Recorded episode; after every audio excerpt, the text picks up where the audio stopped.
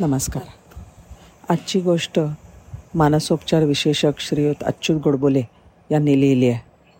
मी त्याला नाव दिले मोकाट पिसाट वारा आला येऊ द्यार. एका शहरातले उच्चभ्रू वस्तीमध्ये शेजारी शेजारी दोन बंगले होते. एकामध्ये आजोबा राहायचे आणि दुसऱ्यामध्ये शहरातले अगदी श्रीमंत डॉक्टर राहायचे. दोघांनाही बागेची फार आवड होती आणि त्यांनी आपल्या घराच्या अंगणामध्ये शोभेची झाडं लावलेली होती. डॉक्टर आपल्या झाडांना भरपूर खत आणि भरपूर पाणी देत असत. आजोबा मात्र बागेला नेमकंच पाणी आणि नेमकंच खत द्यायचे. जसजसे दिवस जात होते तसतसे दोघांकडची झाडं हळूहळू वाढत होती. डॉक्टर साहेबांची झाडं एकदम भरगच्च आणि उभारीची झाली होती. आता बाग फुलावर सुद्धा आली होती. आजोबांची झाडं टुमदार आणि छान असली तरी अंगाला धरून होती. खूप काय भसभसून वाढलेली नव्हती. दोघांनाही त्यांची बाग अत्यंत प्रिय होती. आणि अचानक एक रात्री सोसाट्याच्या वाऱ्याबरोबर मोठा पाऊस आला. वादळसुद्धा झालं. बागेचं काय झालं असेल याची चिंता दोघांनाही होती. सकाळी सकाळीच बागेमध्ये दोघंही आले. काय घडलंय? आपली बाग कशी आहे हे बघायला आले. आणि समोरचं चित्र बघून डॉक्टरांना तर धक्काच बसला. कारण त्यांची सगळी झाडं मुळापासनं उखडून पडली होती.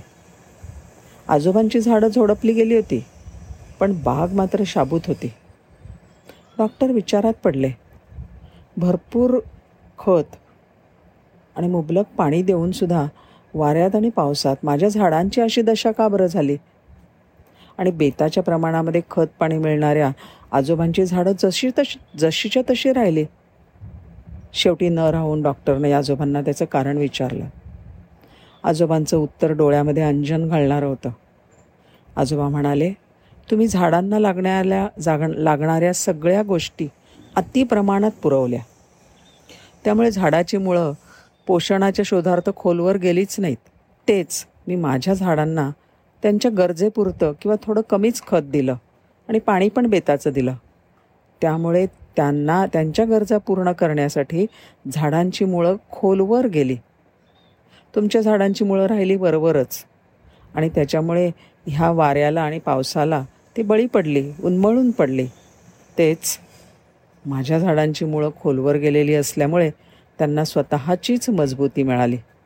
आणि म्हणूनच वाऱ्याला आणि पावसाला न जुबान जुमानता माझी झाडं कशी मस्त उभी आहेत.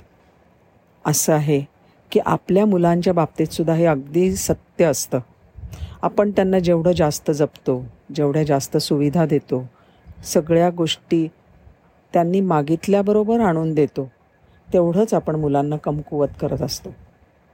खरं तर निसर्गाने प्रत्येकाला लढण्याची शक्ती दिलेली असते. ती खच्ची केली तर चांगलं नाही होत. कमकुवत होऊन जातात. मुलंसुद्धा आणि इतर कोणीहीसुद्धा खरं तर थोडंफार ऊन वारा पाऊस आपल्या मुलांना सोसू द्यायला हवं. तरच ते मजबूत बनतील. मग जीवनामध्ये कितीही वादळं आली तरी पालकांच्या भरोशावर त्यांना जगावं लागणार नाही.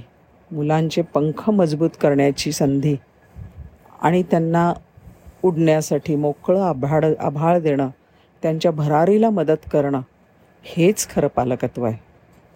धन्यवाद.